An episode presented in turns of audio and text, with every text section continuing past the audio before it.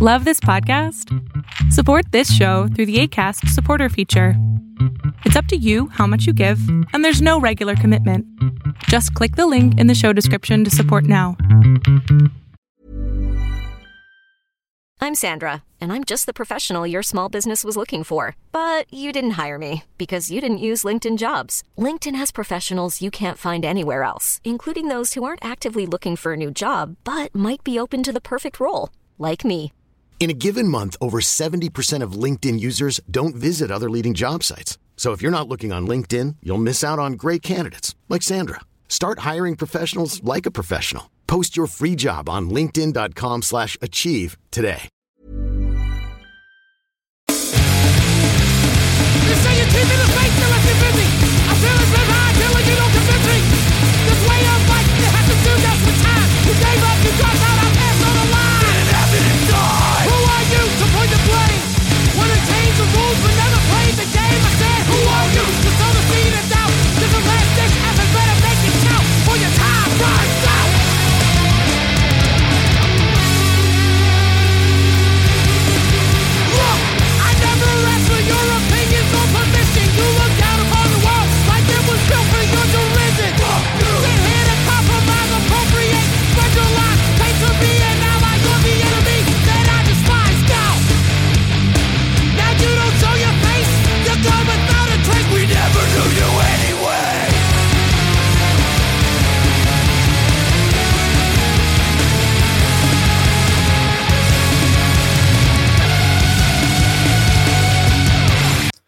Hello, ladies and gentlemen, and welcome to Getting It Out podcast. That was Baltimore City's End It with Hate Keeper. That was off of their Unpleasant Living EP, which released, I don't know how many years ago that was now. Maybe just one, could be two. It's possible it's three, though I doubt it. Uh, anyway, I've played every song I'm sure from that EP at this point. I've probably played this one before. I've had the fellas on End It on several times over, and I'm always happy to bring it to you again. Of course, they are part of a record label called Flat Spot Records, which will serve as our record label spotlight for the end of the year, the last of 2023, the 12th edition. As on this episode, I'll be speaking with Che Figueroa of Flat Spot Records. And what an absolute pleasure it was to catch up with an old friend and talk about one of the hottest, and I mean scorching record labels in hardcore right now. But first, speaking of hot stuff, let's check the hot zone out of New Jersey. Dick!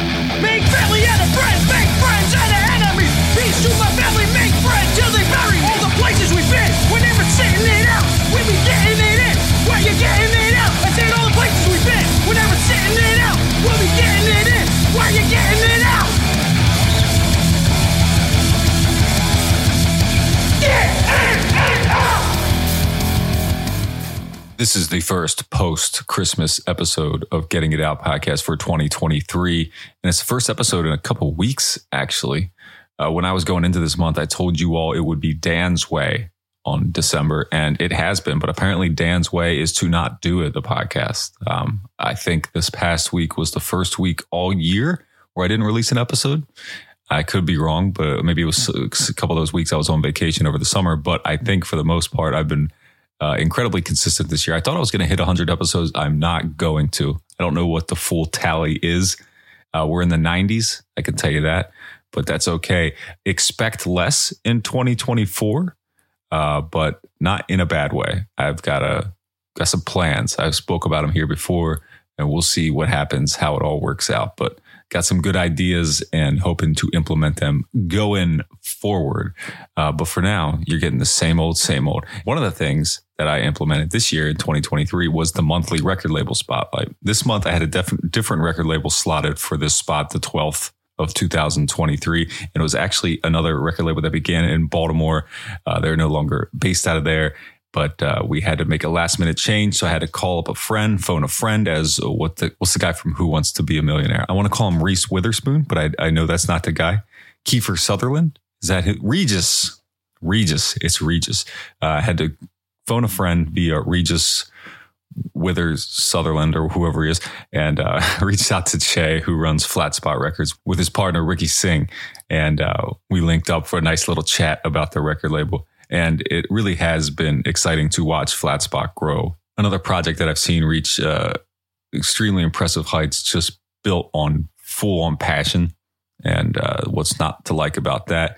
Try to celebrate the people and the things that make it specifically, of course, the ones who I know. Because it's real easy to shit on people that are doing well. I don't know why, but it is. But I think it's even easier to uh, prop them up and say, look at this shit. This is cool as hell. So essentially, that's what this episode of the podcast is. Me saying, look at this. You already know this is cool, but let's talk about it some more. So Che and I had a nice little chat. But I want to ask you how your Christmas was. Did you get everything you want? Did you get anything you need? If you didn't, if I can help you with that, please let me know what it is. But the only thing that I can bring you, I can deliver you is uh, podcasts I guess that's all I got for you. So I want you to tell me if there's a guest you would like me to have on the show, a band even in 2024. Please reach out, email me, Dan at gettingitout.net even if you just got questions about anything, whatever, mailbag. Never tried to do a mailbag, and I don't think I'm going to, but I'm just saying you can always email Dan at gettingitout.net. A lot of people seem to want to message me on Facebook Messenger. All right, not a lot of people. Every now and then I get messages on there, and I don't realize that they're there for a couple months later. I have like an auto uh, auto message set up saying I don't read this essentially, but um, people still do it. So uh, if you want to truly get in contact with me, Dan at gettingitout.net. I'll take your suggestions. There may be one more episode to finish out the year. I am not sure yet. Not sure if I'll have the time. I am working on a top 23 of 2023 episode. I don't care if that comes out a little bit into January because to me, it's okay to wait until the actual end of year to put out these lists. We shall see. But rather than speculate on things that might happen with Getting It Out podcast, let's talk about things that did happen with Getting It Out podcast. Over the years, heading into my seventh year, I've had on many flat spot records bands. Uh, off the top of my head, again, we'll say End It, we'll say Buggin, Jivebomb, Speed, Typecast, Constrict, um, Rule Them All, Trapped Under Ice, Karma, and I'm certain there's more I can't think of at the moment. My point is, Flat Spot Records has been a part of Getting It Out podcast the entire time.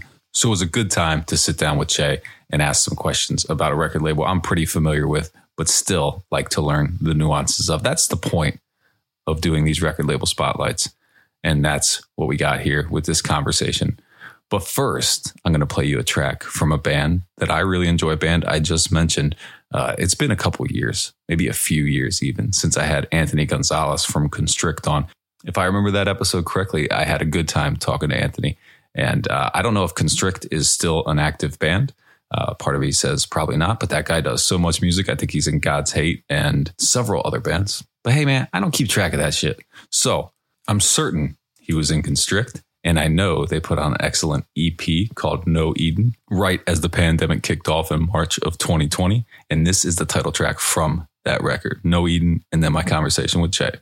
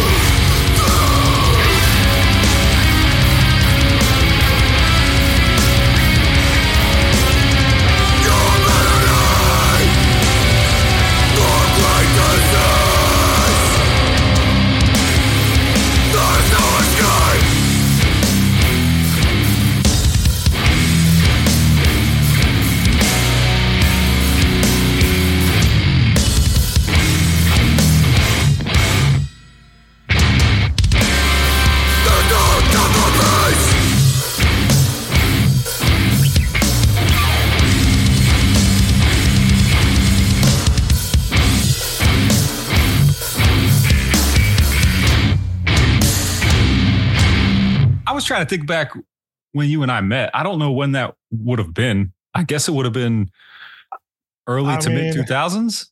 Yeah, most likely like mid two thousands, late two thousands. About that Where time. were you? Where were you coming from? Because I feel were you coming from Virginia? Yeah, absolutely. And then I moved, I and like I would always come up since like 2001, but I Mhm. didn't officially move until 2010. Mm, That's funny. You know, I was always coming down since like 2001, 2002, and I didn't move down until 2009, or maybe it was 2008, but definitely 2009. So, Yeah. so we're like been on the same timeline the whole time. But of course, I got out of there uh, six or seven years ago, and you're still there, right? Yeah, it sucked me in, man. I bought a house. I'm stuck out this way now. I think the last time, I think when I moved out, you were at a spot. Ah, man, I don't remember what, what neighborhood it was or, or anything. I've been in I so think many, it was man.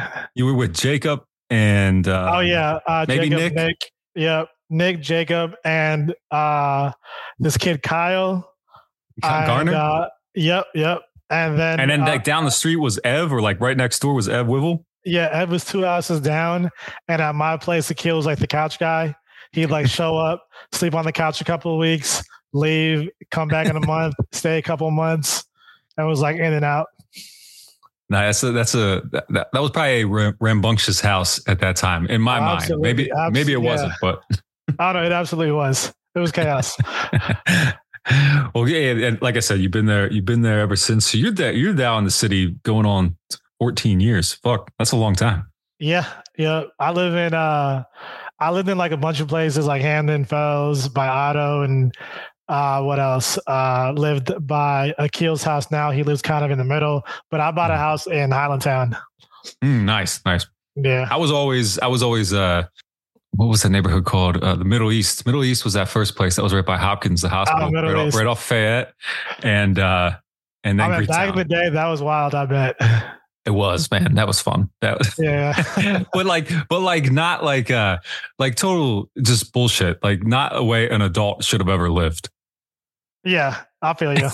I've, I've done the same thing too. Yeah. All right. Well, uh, so that's how I know you, I guess. Uh, shows, hanging out. Shows Um, hanging out. I would see you all the time. We'd always hang out. That's right. And and you were, from what I remember, always had this label going. And uh, I I just looked now because I was wondering what's what was the first Flat Spot Records release, and I was really surprised to see that it was Drain This Blood. Yeah, AJ. Yeah. Yeah, I met AJ right. a while ago. Uh, I met him when I was like, I think 17, 18, because they had a show. Uh, I want to say that was a long time ago, man. I want to say DC, and I met him, and uh, you know, I checked the band out, loved it, and I was like, I'm beginning a new label. I haven't done anything. Uh, I should put you guys out, and he was all about it. I mean, he was young too, you know, Yeah, yeah. and uh, um, he was all about it. And uh, uh, yeah, shout out to AJ. That's funny because I have a uh, I, I went to see Drain This Blood with uh, I don't know even know who they were supposed to play with, but it was like I god damn it had to be around the same time. I was still in high school, no, so it had to be like very early two thousands or yeah I don't know two thousand two maybe we'll say. And Yeah. And I have a blurry picture from that show at the Wire in New Cumberland, Pennsylvania. I sent it to Oh, him cool. recently. Oh, I was like, "Hey, this is, is this you?"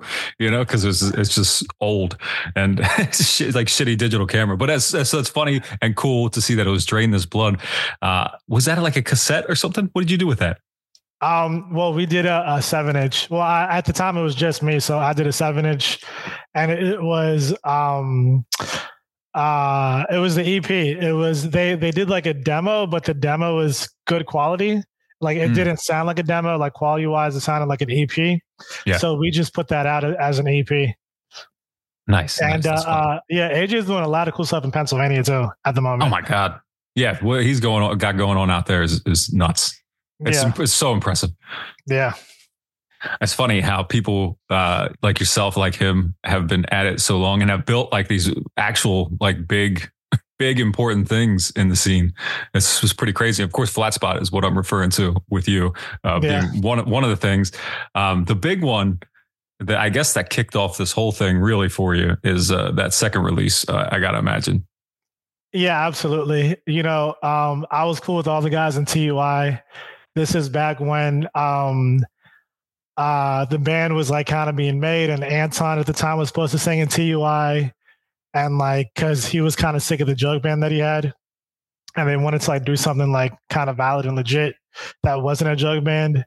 So I mean, I've known about them like a long time, and uh, and then Justice hits me up one day, and he's like, "Yo, we'll be going to the demo to do this TUI. We'll be going to the studio, excuse me, to do this TUI demo.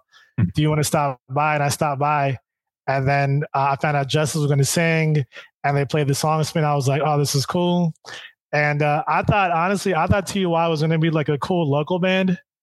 Yeah. Um, yeah, I I had no idea the how big it was gonna get. I mean, I'm just like a kid at the time. Same thing with the band. I'm thinking like I'll just ask them if they want to do it.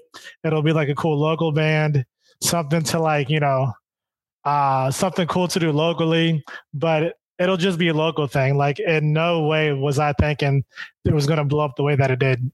And Hell uh, no. it was Yeah. it was like a snowball effect. It just the fucking TUI uh you know it just kept going up and up and you know as they kind of blew up they took the label name with them you know so so they helped us out at the beginning a lot you know Yeah, yeah, for sure. And I, I, I, I, I always like that you're a part of the now iconic cover art for the, the a, a, a hidden gem of the demo seven inch, but you're on there, and I, Yeah. think, I love that. yeah yeah that was uh, sam's idea That's very cool. It's uh, it's. I remember kind of the same thing hearing about TUI or going to see him because they must have came up to play the champ or something. Um, real early on though, I, and I remember buying the demo from them then. And uh, the next time they came, it was just like an afternoon show, like a matinee. There was hardly anybody there. Maybe the Mongoloids played or something, but Yeah. literally everybody in the entire room knew this, about this demo, and it was just it was amazing because like Scotto and I remember being I remember us being there and thinking, what the fuck? Like they're they're huge and they've been out for like two weeks. Yeah that was an exciting time man. It was uh um i'd say the two most exciting times with me was like 2000 to 2005 in dc and then when the tui demo came out that was like my second like moment of like this is fucking amazing. Like i'm living in like a, a moment you know? Yeah, yeah, yeah. I I, I specifically remember leaving the uh, the record release show for the demo um, at Art Space. You know that was yeah yeah that was in the basement, right, with the, the tiny ceilings. I hated it, you know, because any anybody over five nine is gonna hate a show down there. I I would imagine, yeah but yeah it sucked. You know, sent walk around like the letter C. But um, but I remember leaving that show, getting in the car, and the only two bands that I remember playing that, of course, are TUI and uh, and Steel Nation. And I remember again with Scotto, and we're at the the gas station like a block over, and we're leaving. I was like, I'm so happy we have friends who are in good bands. Finally, like it finally happened. like Yeah. people that we knew started playing good music, and of course, like you said, this is when uh, this is where you know, Flat Spot kind of blows up from that. And I remember you doing the Wheelbite discography, which is is a uh, is a Virginia band, right? Yeah, yeah. So, uh, so DC had an old label called Malfunction, Mhm. which is kind of like uh, I don't know if you know about them. They put out count. Uh, I believe Count Me Out. They put out Cast Aside. They put out AN. Yeah, of course. They put out uh, Wheelbite and uh, um, and Malfunction. This old DC label was kind of like the guys that showed me the game Mhm. of like labels. You know, uh, Linus. I, I'm positive. I think you met Linus. He used to artist. own it. Yeah, yeah, yeah. He he he began Malfunction, and um, uh, so yeah. So when I was a kid, I was into like all the skate punk.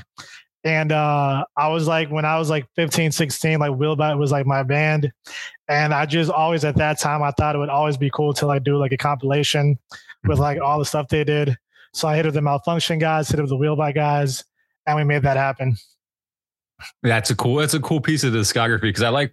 I love like I, I I know I'm not like most people. I love looking through a label's uh, discography and just like seeing little gems, little things that Yeah. might not have been so popular, but like to see a little discography for Wheelbite on there is a cool one. I- again, and, and you know, like early days of the label because you have the two the two big ones in the beginning, the Trapped Under Ice demo and the Backtrack demo that comes next. And uh, interestingly enough, I was going through stuff in the garage the other day, and I came across I have all these bins of CDs, and in one of them was a backtrack demo CD.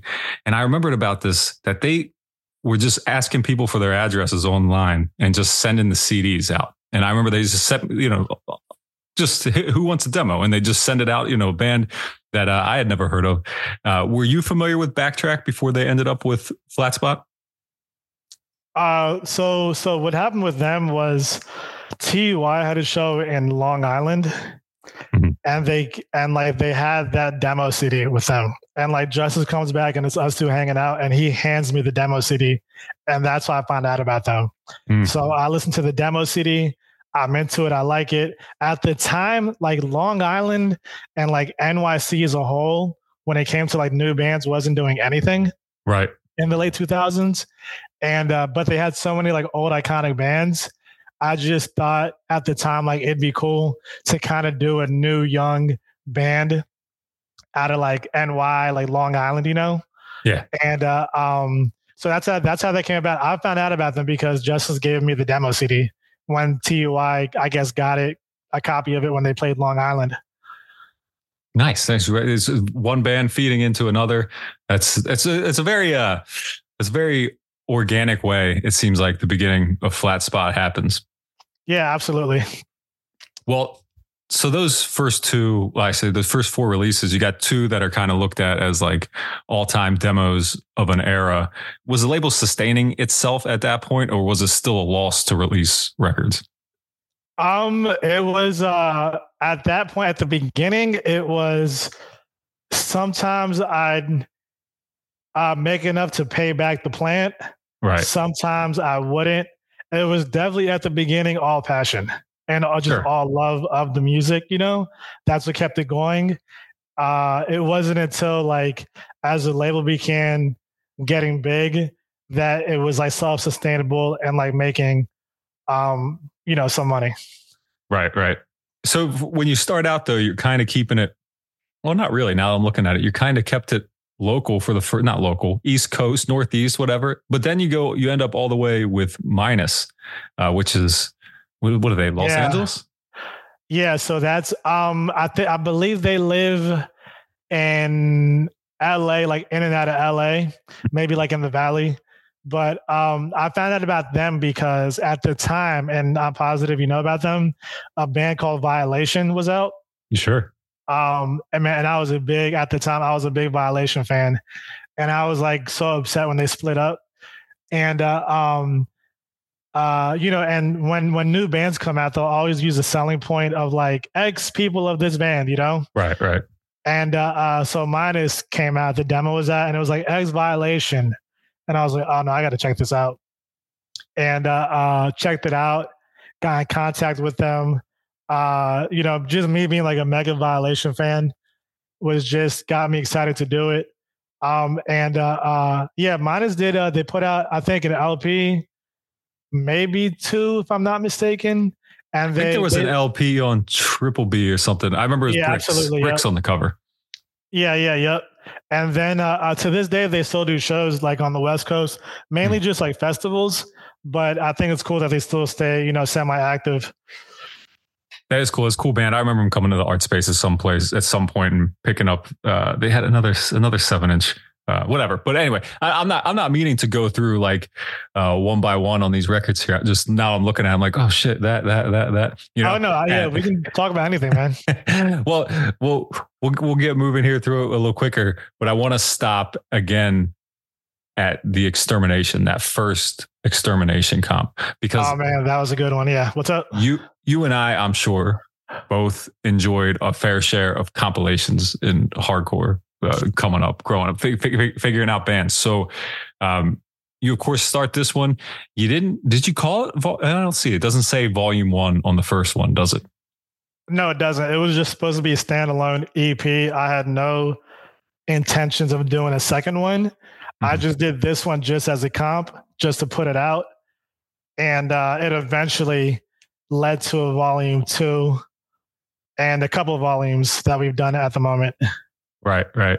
Well, of course, the the I mean, it's a it's a killer. That that one alone, Suburban Scum, Backtrack, Turnstile, Soul Search, King Nine. Yeah, that was big back then. Uh, when Turnstile wasn't that big at all. it's kind of kind of ironic. They might not. They might have been the least big band on that at the moment. You know. Well, I think so. King Nine would have been the least big band because Oh, okay, right. Did they I have did, not have out uh, their record? they had no demo out. They had Hmm. nothing out. Uh I just put them out because I was cool with the guys in the band because I was always in Long Island hanging out. Yeah. And uh Dan Seeley, who sings in the band, he came to me one day and he was like, Yeah, I have a new band, you should check it out. And I was like, Do you guys well, I was like, Do you have anything out yet? He was like, No, but I can send you a song you can check out. And I was like, okay, cool. He sent me the song. And then I was like, do you think we can just use this? I'm doing a comp. Can we just use this as the last song on the comp? They didn't even have like a demo out. And he was like cool about that. Um, so yeah, like I'd say uh and King Nine's doing amazing stuff now too. Yeah, it's funny. It's cool to see to look at this and see how many bands are still at it, and if not the bands that they were in then, they're in new stuff now. Okay, so when you start this, it's just you, right? Like you mentioned, Absolutely, yeah. but eventually Ricky joins, right? Absolutely, yep. He joins When in uh, when does that two- happen? 2012. So this comp com- this comp comes out. This the the comp is the last thing that I did by myself. Hmm, damn, I didn't even know I was right on the money with that one. I was, Yeah. I just thought that was a that was an important, probably an important point in uh, the history of Flat Spot. Yeah, and then the eighth, uh, I think the comp is like the seventh thing that I put out, Yeah, yeah. and then eight on is both of us. How did that change things for you? Um, it changed because, uh, a he'd always been hitting me up to kind of like get into it and like do flat spot with me, Mhm. and I was like cozying up to that idea. And the thing that I liked about him is, uh, um, is you know he was in a band that was playing the whole planet, so he could like yeah. he could set up flat spot shit in like Tokyo, and I couldn't, you know. they could like play a show in London, and at the table he'll set up flat spot stuff. So that was like a big advantage uh, at the beginning, you know. Mhm. And uh, I kind of saw that because my thing was like I just wanted the name, the flat spot name, to get out as much as possible. And uh, him being in a band and being able to like, you know, even if it's just something as simple as like putting a flat spot tee on while they play a fest in like Belgium. You know what I mean? Yeah. And uh um and and and he pushed the label and on day one since we've been doing this, he's had like so much passion and so much love. And uh uh I'd say like label wise, it's you know, that was a big changing moment was when me and him united to uh to keep flat spot going. Yeah, I'd have to say so too. And just from you know from the outsider's perspective, just seeing how quickly it grew, and there's always been a thing about uh, the way you guys have run Flat Spot, where it's like the the the branding is intentional. And it's it is Yeah, like absolutely. when something is Flat Spot Records, you're going to know it's Flat Spot Records. And I think like uh, some people, I don't know, are, are weird about that, but it's clearly so beneficial to the label and the bands to to to work this way Yeah, absolutely. It is. where or when did you come to that uh, realization or Um, I would say, uh, once when I, I'd say once COVID hit, Mhm. that's when Flat Spot actually began blowing up. You know, Yeah. it was, uh, uh, I believe, um, COVID hit, shit got hectic, and then in the middle of COVID, we did um the uh the Section H8 ep Mhm. and uh and they did like a la show that blew a flat spot. And then like since then we've kind of just been putting the flat spot logo on things. And like i don't know what it is but it's just been helping out so much. And we just we'll put the flat spot logo on like you know anything we can if it's like a show that we do if it's like a fest that we do it, it might be uh they just did a festival in bogota you know where we linked up with them and you know did some stuff with them to have the logo shown in like as many places as possible. Mhm. um so it's just it just goes back to just getting the name out you know? Hell yeah. It, well you say the logo and when i think of flat spot logo i think of a couple of logos. There's the you know the rectangle. There's the script. There's the guy Yeah. fighting the record or whatever. Is there a is is there a primary? Like, is there this is the one we want everybody to see? The one now is the one you just mentioned. is just the plain logo, legible Mhm. one. Um, that's like the main one we've been using lately. But I mean, like you mentioned, the logo has been like evolving as time's been going on. You know.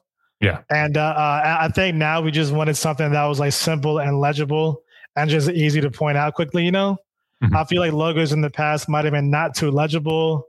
Um, and we just we just wanted something that was like catches somebody's eye and it's like you know fully just legible and you can't confuse it with anything else.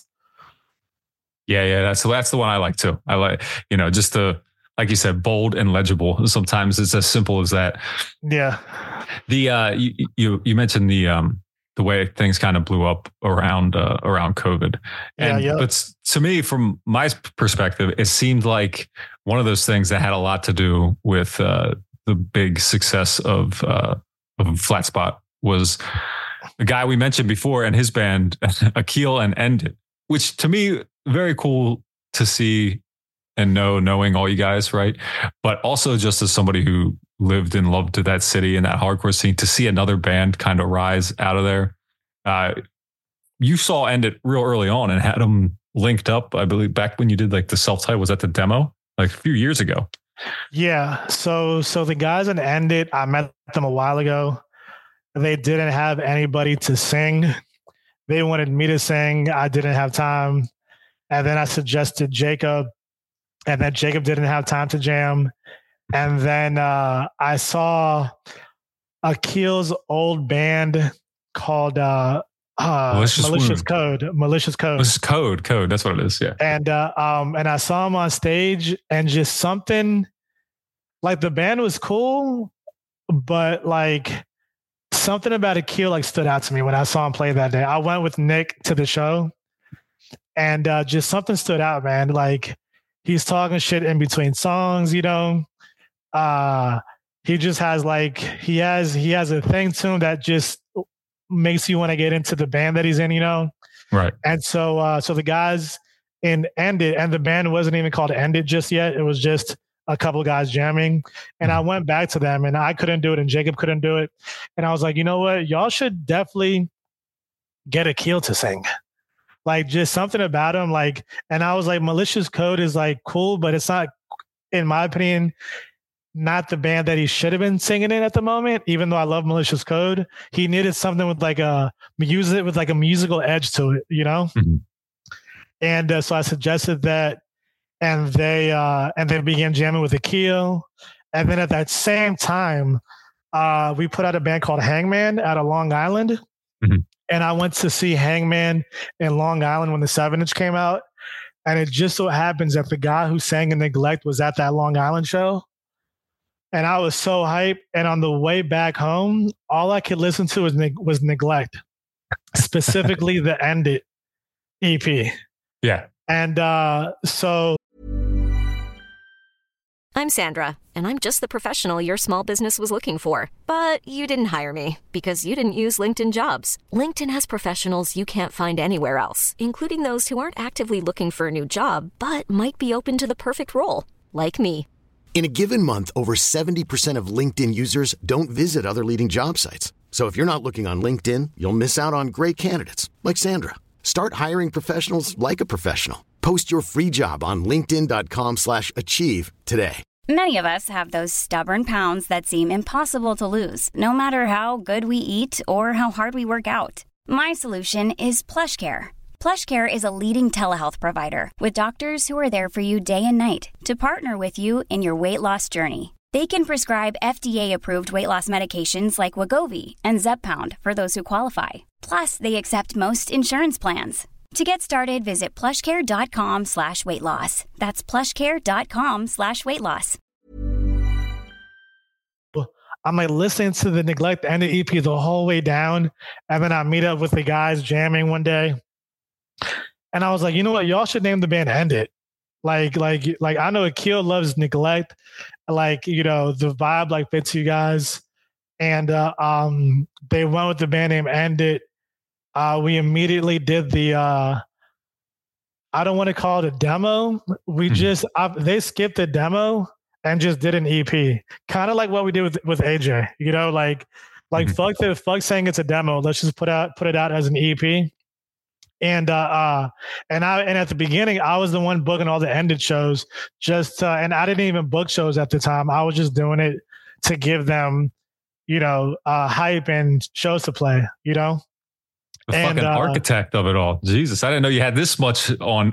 I didn't know you had this much in it. and uh, uh, I mean, when like when like I love a band, I put my even if it's not my band, I put my all into it. You know what I mean? Yeah. And uh, um, uh, and so yeah, little by little, uh, you know, we hooked them up with Hangman. They played a bunch of shows out of town with Hangman, and uh, little by little, they began playing shows out of town. And uh, um, you know, I can only do so much, and then it's up to them to keep it going. You know, and boy, did they keep it going um because uh they've they've been doing some amazing things you know Yeah, it's been really fun to watch, and uh, it, also, you know, it's always cool when the people are cool too. That help that helps a ton.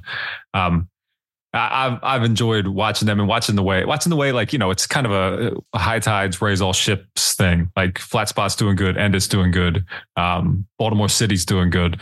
Uh, you know what I mean? Like th- that all goes in one thing, and those are all things that I love and appreciate. So. So I think that's why I've always been, you know, in the corner, uh, cheering it all on. And uh, from there, it seemed like you mentioned like the co through COVID. Uh, I felt like I was I was having a lot of your bands on at that time, or maybe just before. I don't know what the timing was exactly, but I remember talking to John from Rule Them All. Uh, Yeah, Anthony yeah, from yeah. Constrict. Uh, I forget who from Typecast, but somebody from Typecast, and one of the ones, or um, sorry, uh, Jordan from Karma, Brianna from Buggin, and one of them was uh, Jem from Speed, who Oh, back love then, Jem. back then was just it was just a flexi from a band that nobody over here, as far as I knew, had heard about. And I remember talking to him right around the George Floyd riots and having a good conversation. He seemed like a very cool guy. And then that band just blew the fuck up. yeah At least, at least from at least from here.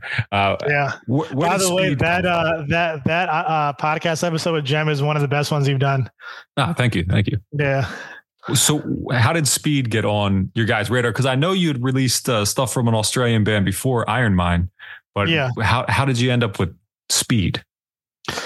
so uh we hit them up um because a couple of people told us about them and uh um we just hit them up we just you know liked what you know musically what they had going on Mhm. and uh uh um and they immediately wanted to do it you know? And like it wasn't so much like uh, uh he hit him up because i wasn't like two and two with speed at the time. So it was like him and talking to speed Mhm. and uh seeing if they went to do flat spot. And uh um but yeah we did it. Uh they've been so loyal musically. It sounds like a lot of people say it sounds like uh TUI with like added heaviness. Mhm. Um and uh, uh yeah i mean we picked them up at the beginning when not too many people knew about them and uh uh yeah and they've you know they've just been busy and the busyness has been paying you know has been paying off and they've been doing amazing things too Yeah, it's pretty impressive to see what they've been able to accomplish in uh, just a, yeah. just a couple years.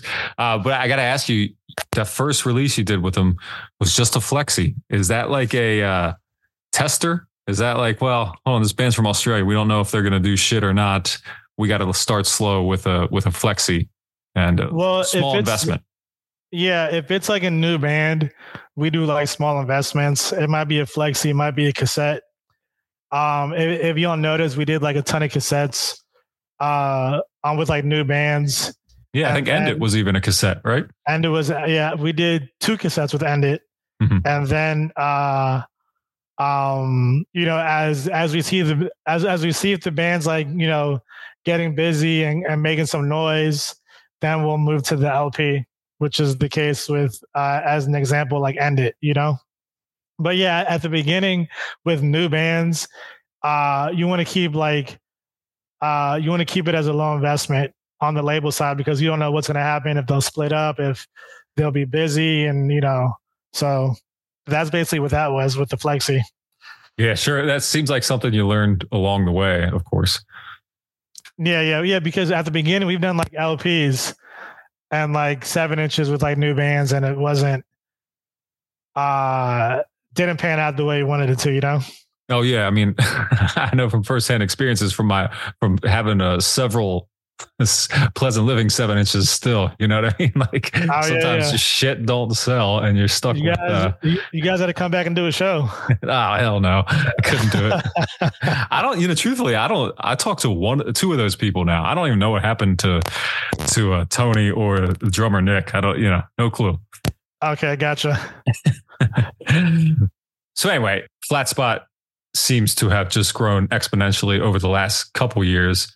Um, you got this whole flat spot world thing going on where you guys do shows and uh, you've done New York. Where else have you done them? Uh, Los Angeles. That's what we did. We did a little thing in Chicago, and I believe we had something set to do something in London. Damn, actually going worldwide. Absolutely, yeah. shouldn't shouldn't have doubted it.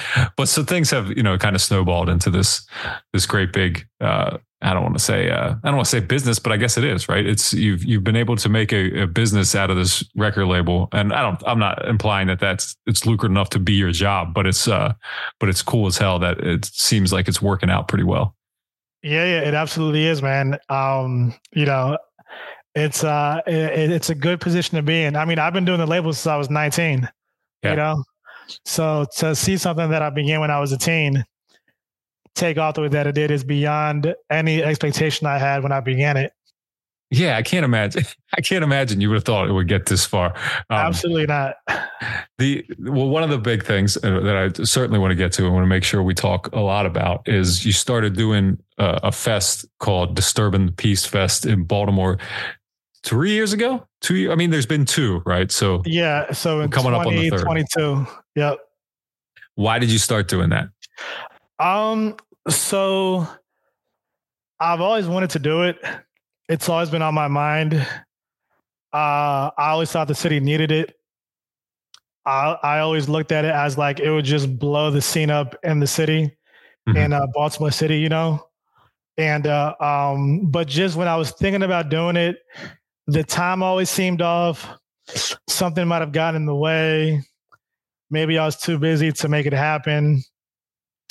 And uh, when COVID happened, I just had a lot of time on my hands and uh, like a lot of time to plan things out, you know, check out the logistics of it and whatnot. And uh, uh so as soon as shit opened back up in 2022, I was like, now's the time I'm going to do it, you know?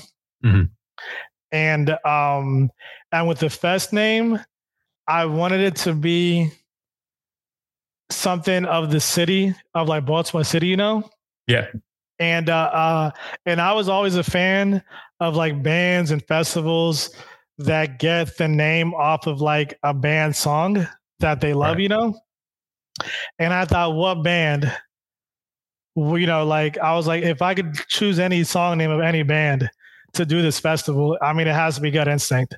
Got to be.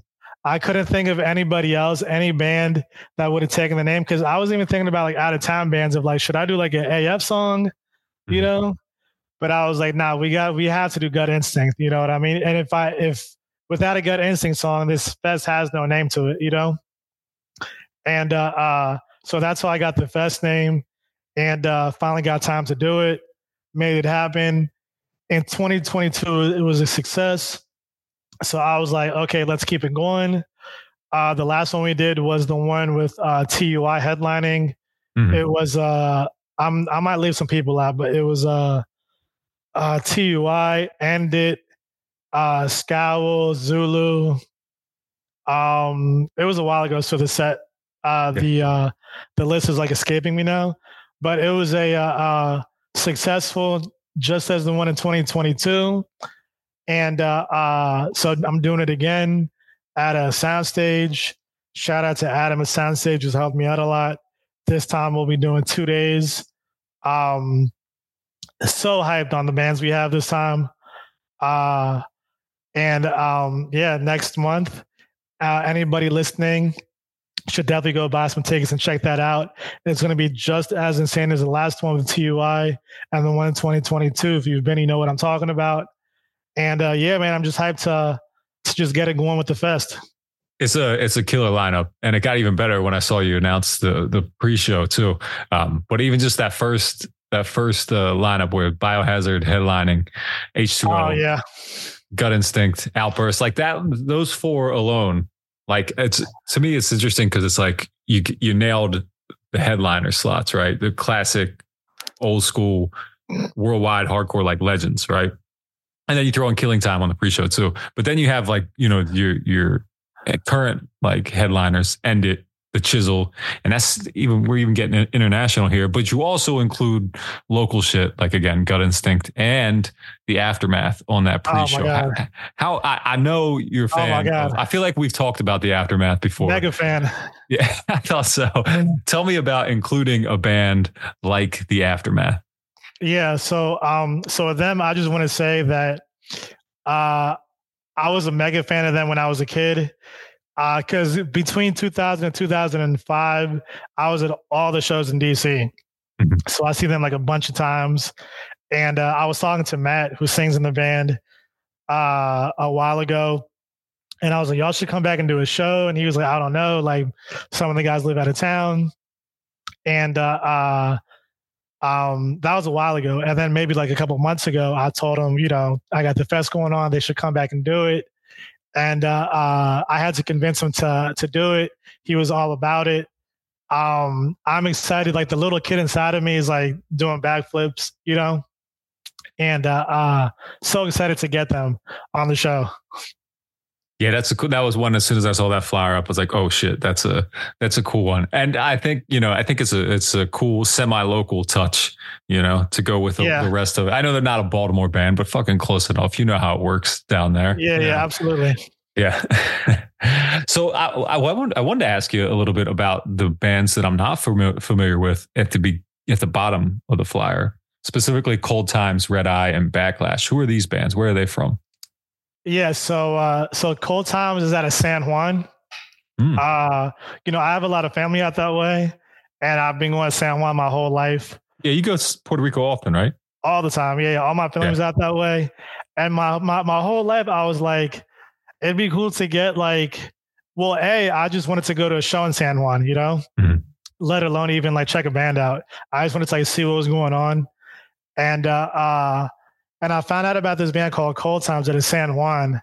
And just me being like having all my family out that way and just loving that island so much. I just wanted to have a band of San Juan come out and just do like an actual cool fest. You know what I mean? Like I wanted to put them in like a cool situation.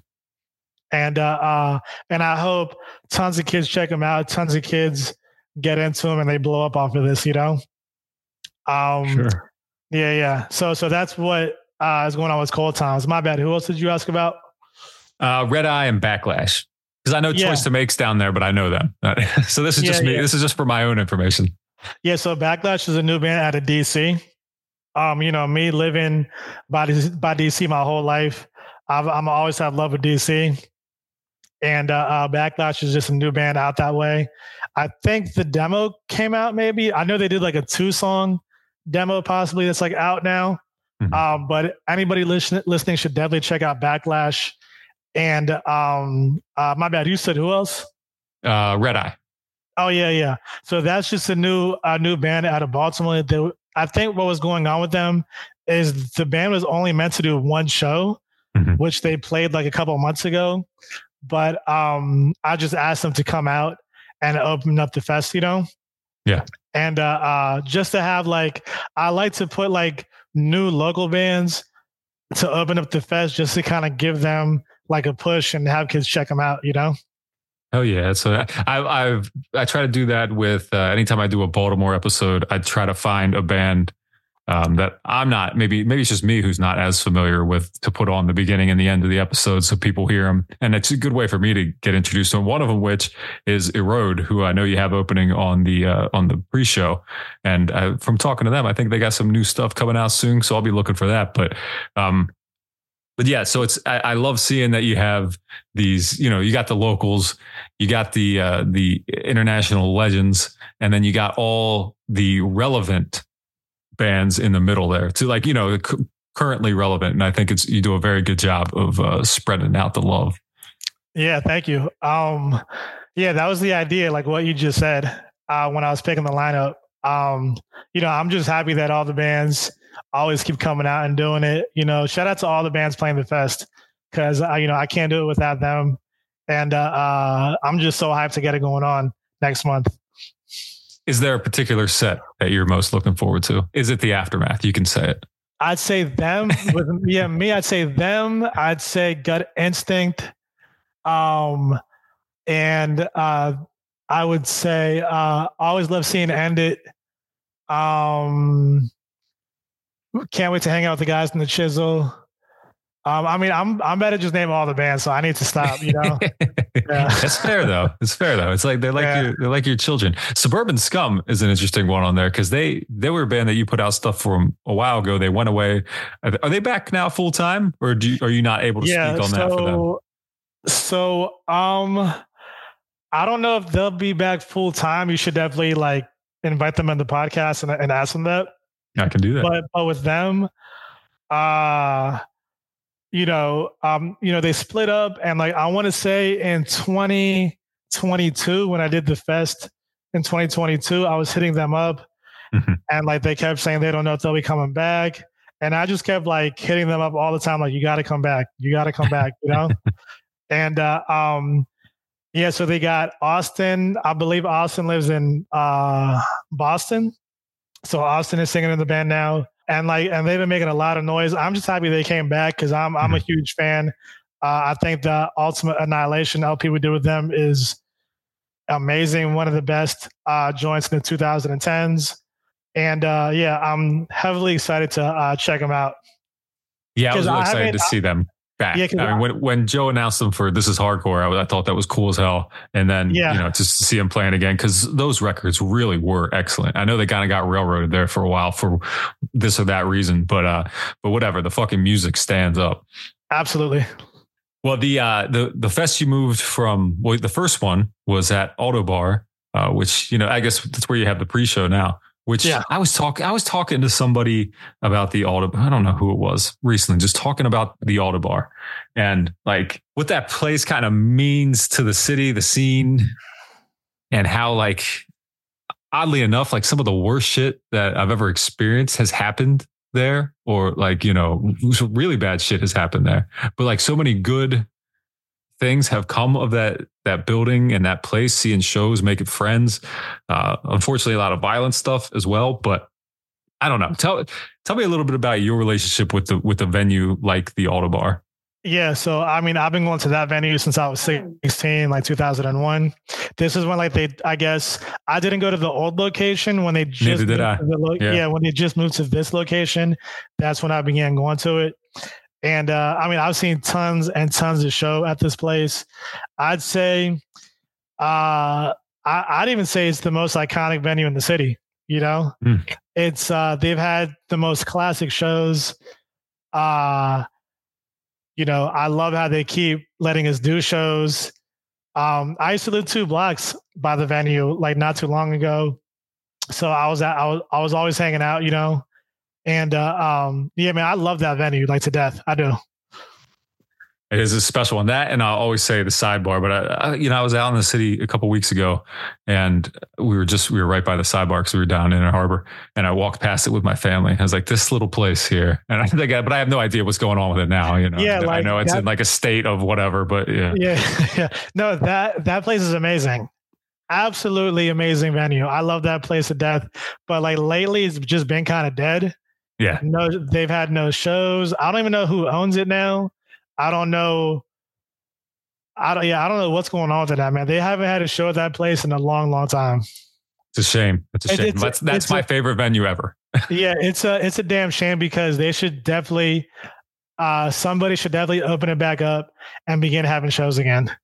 Well, from what I understand, somebody is trying to do that. It's just they're trying to do it the the, the legal and right way and get everything fixed. And I don't know. I don't, but that's all I know. I don't, I don't know anything more than that. Yeah, yeah. Well, all right. So you, the reason I wanted to bring up the venues though is because you went, you went from Ottobar, and then the, last year you did Soundstage, and this year you did Soundstage. You expanded it to two days. You added a pre-show. Can't get much bigger than this, can it? Um, I have some ideas. No shit. I don't want to. I, I don't want to say anything just yet. You know. Uh, Wow. but but next time, I think it'll be uh twice as big than what it is now. Jesus. You gonna Yeah. go on? You bringing it under eighty three, Death Fest style? I mean, I don't want to. I don't want to say anything just yet. You know. Yeah, I hear you. I hear. Yeah. All but right. but Well, but like each time though, we always kind of just want to step it up. sure, of course, of Yeah. course, and that, you've you've been able to do that with the label, um, of course, uh, as we talked about. But seems like you did maybe significantly less records this past year in 2023. Um. Yeah. Just because we have a bunch of bands in the studio. Mm, So, okay. so is like, I'm 2024 looking like a big year? Yeah. Yeah. We'll have a lot of stuff coming out. Yeah. Nice. A lot. Yep. Well, is there anything you can, other than the fest, is there anything you can say is up for uh, Flat Spot Records in 2024? Um. And it's okay if you say no. Yeah. No. At the moment, it's all confidential, but just be on the lookout because we have a lot of big announcements. I wish I could say it now and give you the exclusive, but uh, at the moment, it's still confidential. Nah, keep it. Make, make it. I don't. I don't need. I don't need any uh, any sneak peeks. I don't need any exclusives. You you you let it let it happen as it naturally happens. It's worked out so well for you guys so far uh, that uh, that I just want to see it uh, keep going like this. Yeah, man. Thank you.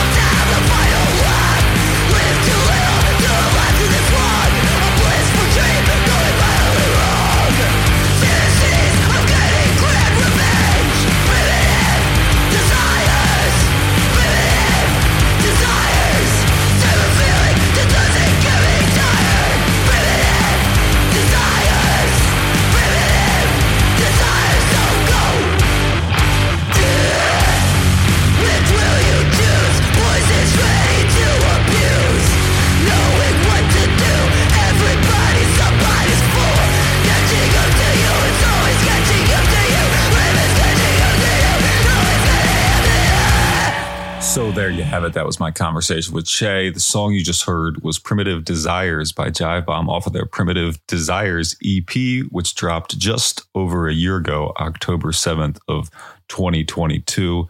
I got a feeling they probably have new music coming out soon, but I also don't know shit because Che wouldn't tell me who's got new music coming out next year. But I think we can come to our own conclusions, and that's okay. I like it that way. The bigger the surprise, the better. Uh, you can catch them as part of the Disturbing the Peace Fest in 2024, January 27th. They're playing the day with End It headlining, H2O Outburst, and Jivebomb right there on that bill. Also included on that day, Section H8, Buggin', Naysayer, Life's Question, Karma, and Backlash. I know we filled you in on what's happening there, but again, January 27th and 28th at the Soundstage in Baltimore, Maryland. Tickets are available now. I'll put the little link in here so you can click on that and just go purchase them right now. Get yourself in the door for sure in Baltimore in 2024. Some of that almost rhymed. Pretty good by me. Thank you. I appreciate the applause. But bigger thanks to Che for his time, for his conversation, for his record label. Hey, thanks, Ricky, for helping him along the way, too. It's been very cool to see this thing explode. And I know I keep saying that. It's kind of, uh, I'm on a little on repeat, but I mean it. It's genuine. So good for them. Good for us. Good for you for making it this far into the podcast, listening along.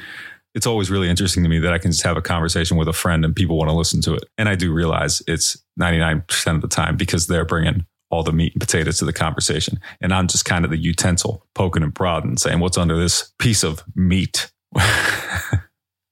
what's inside this piece of meat? You know what I'm saying? And there's usually plenty to chew on. Okay, enough of talking about that like that.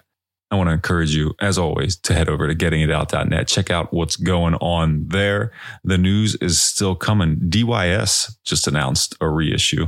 The 40th anniversary of Brotherhood. It's going to be coming out on Bridge Nine Records January 12th. All proceeds will benefit Dave Smalley's medical fund. Dave Smalley, of course, a former Getting It Out podcast guest. So you know, I got to push that. Also, the guy who's on vocals of one of my favorite, absolutely top tier records, Can I Say by Dag Nasty. Hey, Brotherhood's cool too. And now is your chance to pick it up. It's a one sided EP with a screen printed B side.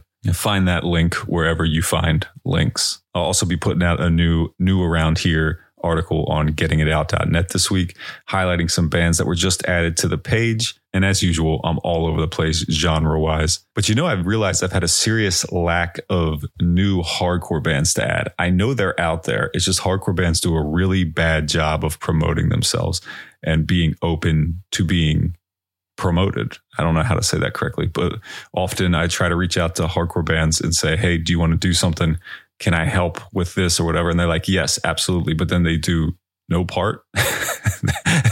like I don't know what they expect to happen. Uh, they just don't do anything. Then it's just like, yes, please do all that for us. And uh, and I'm like, hey, can you send me a bio? And I get like a Michigan City hardcore. I'm like, get the fuck out of here, man. Who do you think you are? Anyway, I would like to put more newer hardcore bands on gettingitout.net. I'd love to have your news up there as well and do record reviews for you, but you got to send them in. I got to be aware of them to do them. I'm not searching you out. Those days are over. Cue Florence and the Machine.